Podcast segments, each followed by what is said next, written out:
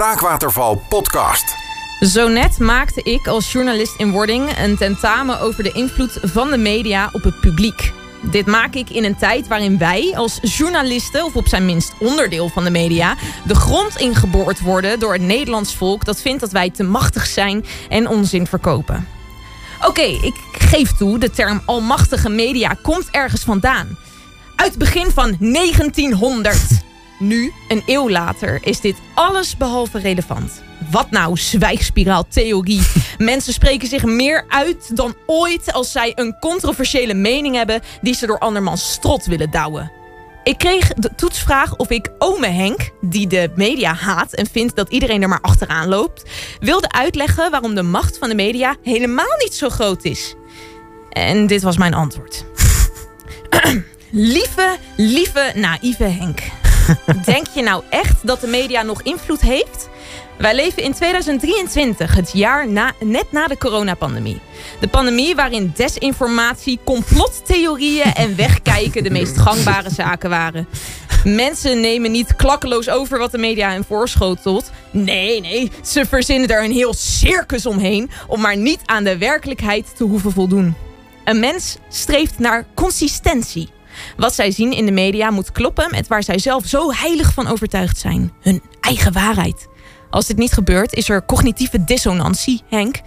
Die lossen mensen gewoonweg op door informatie die zij niet leuk vinden aan de kant te zetten.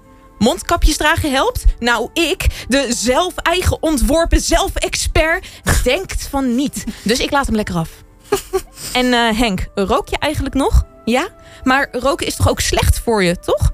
Oh ja, dat, dat weet je ook al. Ja, Henk, jij bent dan het perfecte voorbeeld van de onpersoonlijke impacthypothese. Die wederom de invloed van de media beperkt. Jij en alle rokers weten donders goed dat roken slecht voor je is. Het staat nota bene in de media. Maar op een of andere manier verzin jij, egocentrisch genoeg, dat deze informatie niet voor jou geldt. Op jou zal het vast niet zo'n grote invloed hebben als op de rest. Want jij bent natuurlijk de uitzondering op de regel. Dus ondanks dat er in de media veel over bericht wordt, steek je straks gewoon weer lekker die peuk op.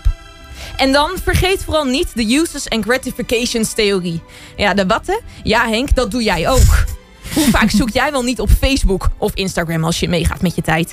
De dingen die jij echt specifiek wil weten. En kijk jij niet meer netjes naar NOS of naar Umberto Tan? Nee, jij kijkt naar Ongehoord Nederland. Want die opties zijn er. Alles wat binnen jouw behoeften, straatje, overtuigingen en idealen valt, ligt voor jouw voeten. Jij bepaalt zelf wat je wel en niet ziet.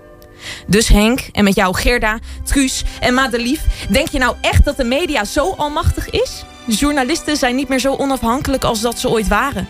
Algemeen nieuws wordt overspoeld door de behoefte aan nieuws over trending onderwerpen zoals die kutkomproes. En de media is genoodzaakt om mee te gaan in dat algoritme. Want jij, de nieuwsconsument, die het liefste aan kant-en-klaar maaltijdbordje voor je hebt, die kan niet anders. Het medialandschap is niet meer wat het geweest is. Dus voordat je de volgende keer je oordeel klaar hebt, wil ik jou nog één keer vragen, Henk, om objectief naar jezelf te kijken, naar de rol die jij speelt. Is de journalist dan nou echt zo machtig? Wauw. Damn. Damn.